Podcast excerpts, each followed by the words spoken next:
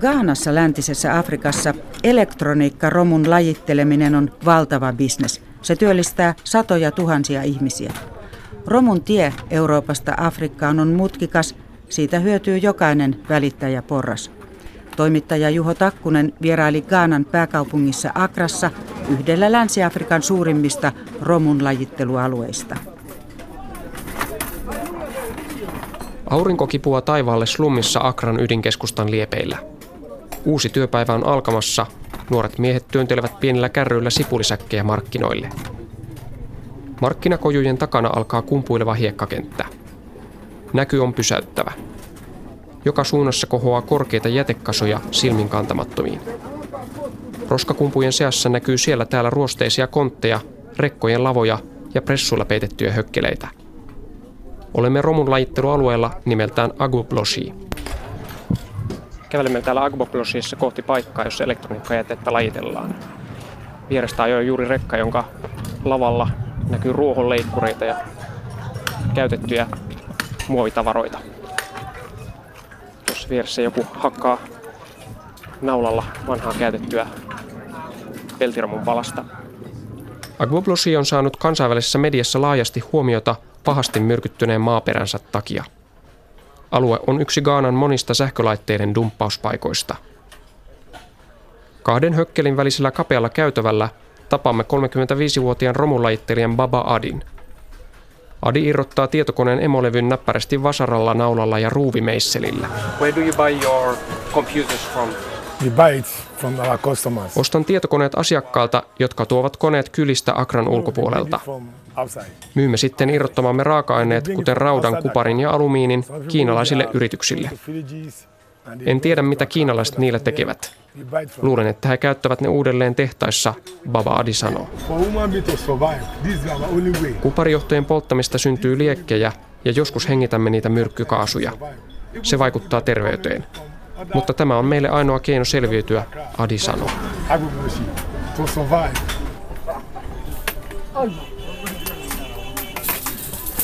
Laittelijoiden työhön liittyy monia terveysriskejä. Syöpävaraninen savu korventaa keuhkoja ja ilmassa leijuvat raskasmetallit kerääntyvät elimistöön. Raha kuitenkin houkuttaa. Lajittelijat voivat köyhässä Gaanassa ansata 200 euroa kuussa kaksi kertaa maan vähimmäispalkan verran. Jatkamme matkaa syvemmälle lajittelualueelle.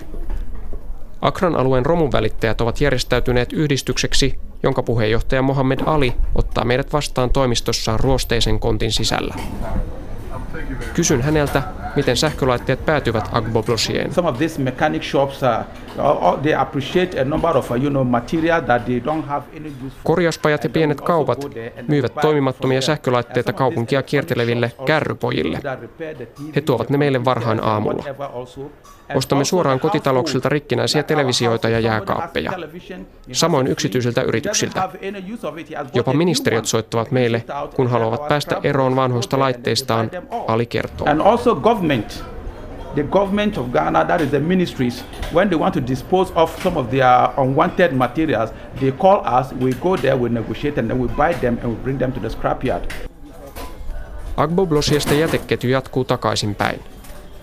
Iltaisin kärrypojat palaavat alueelle ostamaan laittelijoilta heidän irrottamansa raudan, alumiinin, kuparin ja piirilevyt. He taas myyvät ne välittäjien kautta tai suoraan isoille kierrätysyrityksille. Ne myyvät kuparia, lyijyä ja romua eteenpäin esimerkiksi Kiinaan, Intiaan ja Australiaan. Jokainen välittäjäporras tienaa omansa elektroniikkajätteen ketjussa.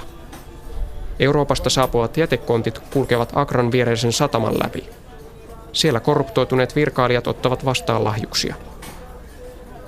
Raaka tosiasia on se, että likaisimman ja terveydelle haitallisimman työn tekevät alimman portaan lajittelijat. We also don't have the machinery what it takes in order to be able to extract most of this material like we have in the western world. Meillä ei ole koneita, joilla voisi korvata kaapelien polttamisen. Olemme keskustelleet kansalaisjärjestöjen kanssa ja tänne on saatu yksi kone kaapelien katkomiseen. Mutta tällä hetkellä polttamiselle ei ole vaihtoehtoa, Mohammed Ali toteaa. But it's only that the situation, we cannot help the situation. That is why we try to do, do the burning because there, there is no any alternative to the burning.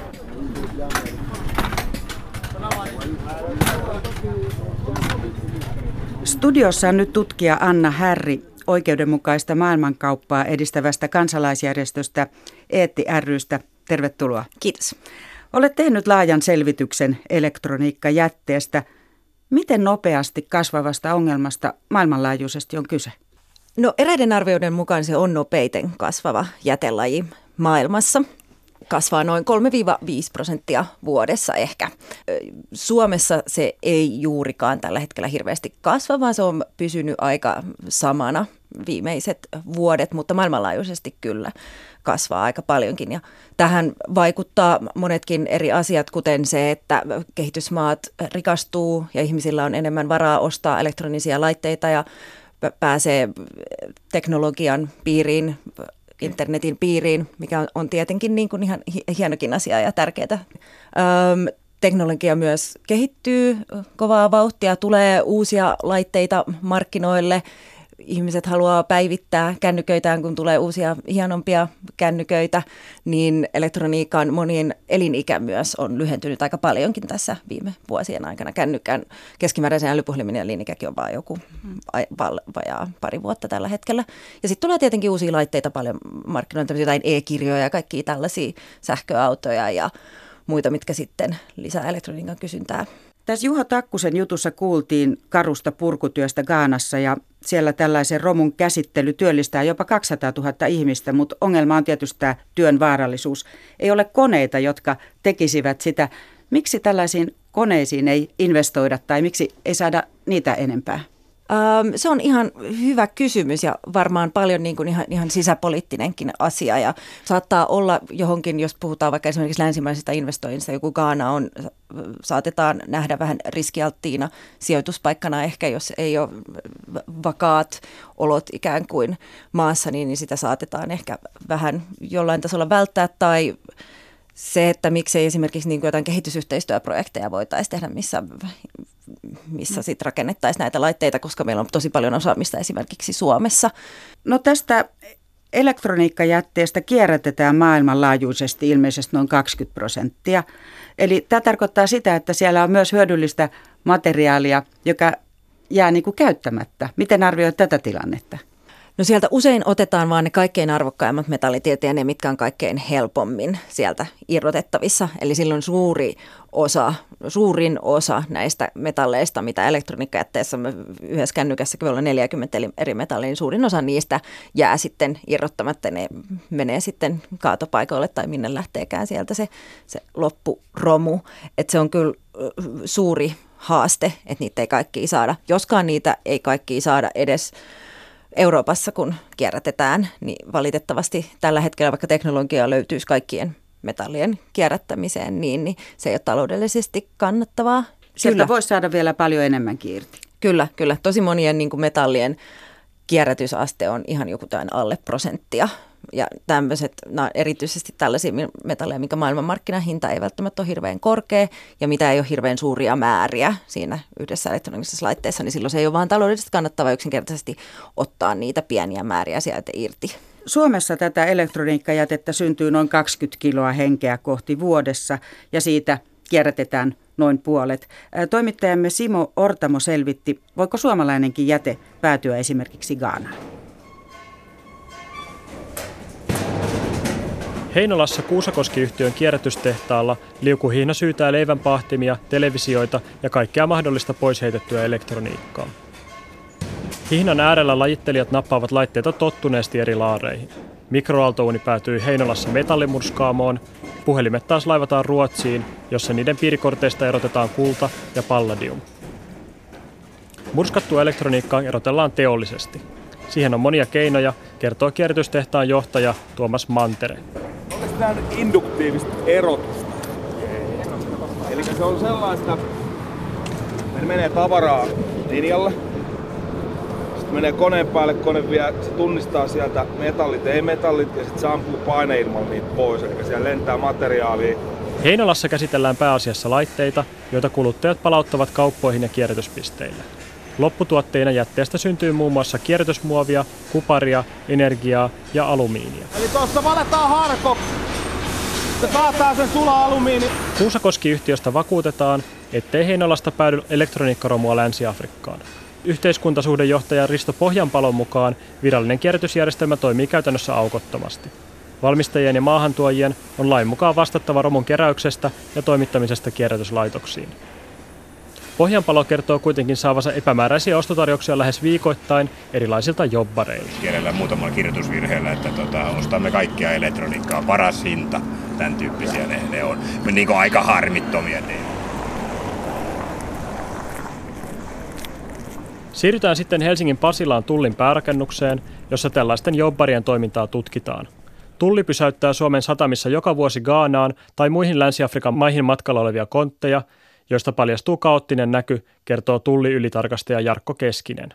Kontti on niin kuin pakattu ilman sen kummempia pehmusteita ja mitään, mitään välijuttuja on sullottu aivan sekaisin, aivan täyteen lattiasta kattoon elektroniikkaa ja tavallaan rikkinäistä ja epämääräistä elektroniikkaa. Elektroniikkajätettä ei saa viedä Suomesta vauraiden teollisuusmaiden ulkopuolelle. Käytettyjen, mutta toimivien laitteiden vienti on sen sijaan täysin laillista. Monesti vastaan tuleekin rajatapauksia. Yhtenä haasteena on se jätteen tunnistaminen, koska se ei ole aina niin itsestään selvää. Tietysti ne ääripäät, eli ihan selkeä jäte on selvää ja ihan selkeä tuote ja joku uusi tuote on selvää, että ei ole jätettä, mutta sillä välillä on tietysti aina haasteita. Epäilyttävät laitteet tutkitaan Suomen ympäristökeskus Sykessä.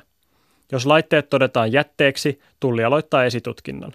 Vuosittain muutama ihminen saa syytteen ympäristön turmelemisen yrityksestä. Kiinni saaduilla viejillä on usein yhteyksiä kohdemaihin, tulli ylitarkastaja Jarkko Keskinen kertoo. Ne on pääsääntöisesti ollut, ollut Suomessa niin ollut afrikkalaistaustaisia yksityishenkilöitä tai sitten näiden yksityishenkilöiden omistuksessa olevia suht pieniä yrityksiä. Osa Suomesta lähtevästä elektroniikkajätteestä löydetään vasta Euroopan suurissa satamissa, esimerkiksi Rotterdamissa tai Hampurissa – Tullin mukaan on selvää, ettei kaikkia kuljetuksia saada kiinni, vaan jätettä päätyy myös Gaanaan ja muihin Länsi-Afrikan maihin. Laajamittaista vientiä ei Tullin käsityksen mukaan kuitenkaan ole. Mistä laitejäte päätyy merikontteihin? Siihen etsin vastausta Helsingin Töölöstä, josta löytyy Suomen ympäristökeskus Syke ja ylitarkastaja Hannele Nikander. Viejiltä on kyselty sitä sitten, että mistä he on hankkinut nämä laitteet, niin, niin tota, no, he ostavat niitä kierrätyskeskuksilta ja sitten netistä ja usein sanovat, että ovat saaneet ystäviltä. että, että eri, eri pienistä virroista, se koostuu pienistä virroista eri paikoista. Ylitarkastaja Nikander vastaa sykessä kansainvälisten jätesiirtojen valvonnan koordinoinnista ja suunnittelusta. Yhteensä Suomessa syntyy joka vuosi noin 22 kiloa elektroniikkaromua jokaista henkeä kohti. Nikander arvioi kansainvälisiin selvityksiin vedoten, että tästä määrästä vietäisiin Suomesta laittomasti lähes kilohenkeä kohti. Keskimäärin voisi olettaa, että se olisi joku 5000 tonnia vuodessa. Et se on aika paljon. Ja, ja me ei todellakaan saada sellaista määrää kiinni. Nikanderin mukaan Tulli ja Syke tarvitsisivat lisää resursseja, jotta laitonta jätevietiä saataisiin kiinni nykyistä enemmän. Samalla elektroniikkajätteen määrä kasvaa joka vuosi. Studiossa on nyt siis tutkija Anna Härri eettisen kaupan puolesta rystä. Meiltäkin siis tätä romua päätyy kehitysmaihin, vaikka niin ei pitäisi olla. Mitä arvelet, onko syy siinä, että viranomaisia ei ole riittävästi valvomaan tätä? Niin, se on varmasti iso osa ongelmaa, että tullille on varmasti tosi hankalaa valvoa ihan joka ikistä konttia, mikä Suomesta lähtee, varsinkin jos se jotenkin lähetetään pois maasta käytettynä elektroniikkana, jonka pitäisi ikään kuin toimia, niin se on varmaan hirveän vaikeaa sitten ruveta kaikkia niitä laitteita testailemaan, toimiiko ne vai ei. Et joskin se on, se on välillä myös hankala arvioida, koska käytetyn elektroniikan tarve kehitysmaissa sitä on myös suuri. On, on myös tärkeää, että ihmiset siellä, heillä on pääsy halvempaan käytettyyn elektroniikkaan. Eli mielestäsi on eettistä viedä käytettyjä laitteita, käytettyjä tietokoneita, kännyköitä kehitysmaihin? Tämä on, tämä on hyvä kysymys ja mä ihan suoraan ehkä lähtisi sanomaan, että se on täysin eettistä. Että jos näin tekee, niin mä sanoisin, että silloin pitäisi jollain tavalla varmistaa se, että sitten kun sen elektroniikan sitä ei voi enää käyttää, että se on niin rikki, että sen välinikä päättyy, niin, niin silloin olisi jonkinnäköinen kierrätyssuunnitelma valmiiksi sen laitteen varalle. Ja tämä on tietenkin aika hankala, hankala tehdä, kun puhutaan maista, missä tätä kierrätysinfrastruktuuria tai laitteistoa ei hirveästi ole. No onko se erottelu käytetyn ja romun välillä pelkästään se, että se vielä toimii se käytetty laite? Niin, mä en tiedä, miten ihan viranomaistasolla sitä arvioidaan. Mä en ole siitä ihan varma, mutta mä voin, voisin kuvitella, että se on myös hankala, koska monet sellaiset elektroniset laitteet, mitä me ajatellaan romuna, saattaa sitten kuitenkin, niillä saattaa olla vielä uusi elämä ikään kuin jossain toisessa maassa, koska mehän usein länsimaissa niin ei hirveästi ehkä korjata meidän laitteita, vaikka ne olisi korjattavissa, että sitten kun niistä menee yksi osa rikki, niin, niin me ehkä heitetään pois ja ostetaan uusi, mutta usein laitteet saattaisi vielä olla hyvinkin korjattavissa vaihtamalla vaan ehkä akun tai, tai, tai keskusmuistin tai näytön tai jonkun tällaisen. Jos puhutaan vielä vähän tästä kuluttajan asemasta, että mainitsit että puolet näistä Suomessa kierrätetään, niin miksi vain puolet, että mistä se johtuu, että ne ei sitten päädy kierrätykseen? No paljon jää sitten ihan kuluttajien pöytälaatikoihin odottamaan ehkä kännyköitä tai läppäreitä ja odottamaan sitä, että jos se uusi menee rikki, niin voi vähän aikaa palata niihin. Tai ihan vaan, mulla on itsellänikin muutama kännykkä jossain pöytälaatikossa, kun mä oon vaan unohtanut viedä mm. ne. Ja sitten ehkä ei ole tarpeeksi tietoa siitä, että minne niitä voisi viedä, tai sitä tietoa ehkä on, mutta se, sitä ei ole saatu ehkä ihmisten ulottuville sitten niin hyvin, että tällä hetkellä osa päätyy myös ihan, ihan kaatopaikoille, ja sitten osa ehkä tällaisten epävirallisten toimijoiden kautta just jonnekin kehitysmaihin. Että olisi tosi tärkeää, että ihmiset veis kierrätyksiä, jotta me saataisiin ne arvokkaat metallit talteen ja veisi nimenomaan näihin virallisiin kierrätysjärjestelmiin, josta mun ymmärtääkseni tällä hetkellä voi olla suht varmaa, että ne ei päädy esimerkiksi jonnekin kehitysmaihin. Kyllä. Onko sitten lainsäädännöllä mahdollista edistää tätä kierrätystä? Um, on, kyllä, ehdottomasti. No, no ensinnäkin on monta tapaa. Tälläkin hetkellä EU-ssa pohditaan äm, tällaista eco-design-direktiiviä, joka meillä siis jo on, mutta se ei koske tällä hetkellä esimerkiksi niin kuin kaikkia laitteita ja siitä pohditaan, että tehtäisiin siitä hieman tiukempi ja vaadittaisiin esimerkiksi kännyköiden ja läppäreiden valmistajilta sitä, että niiden laitteet olisi korjattavissa, ne olisi helposti kierrätettävissä ja että ne olisi pitkäikäisiä. Näin sanoi Anna Härri oikeudenmukaista maailmankauppaa edistävästä Eetti rystä. Maailmanpolitiikan arkipäiväohjelma on kuunneltavissa myös Yle Areenassa ja podcastina. Ensi viikolla vuoden viimeisessä ohjelmassa luodaan katsaus menneeseen uutisvuoteen.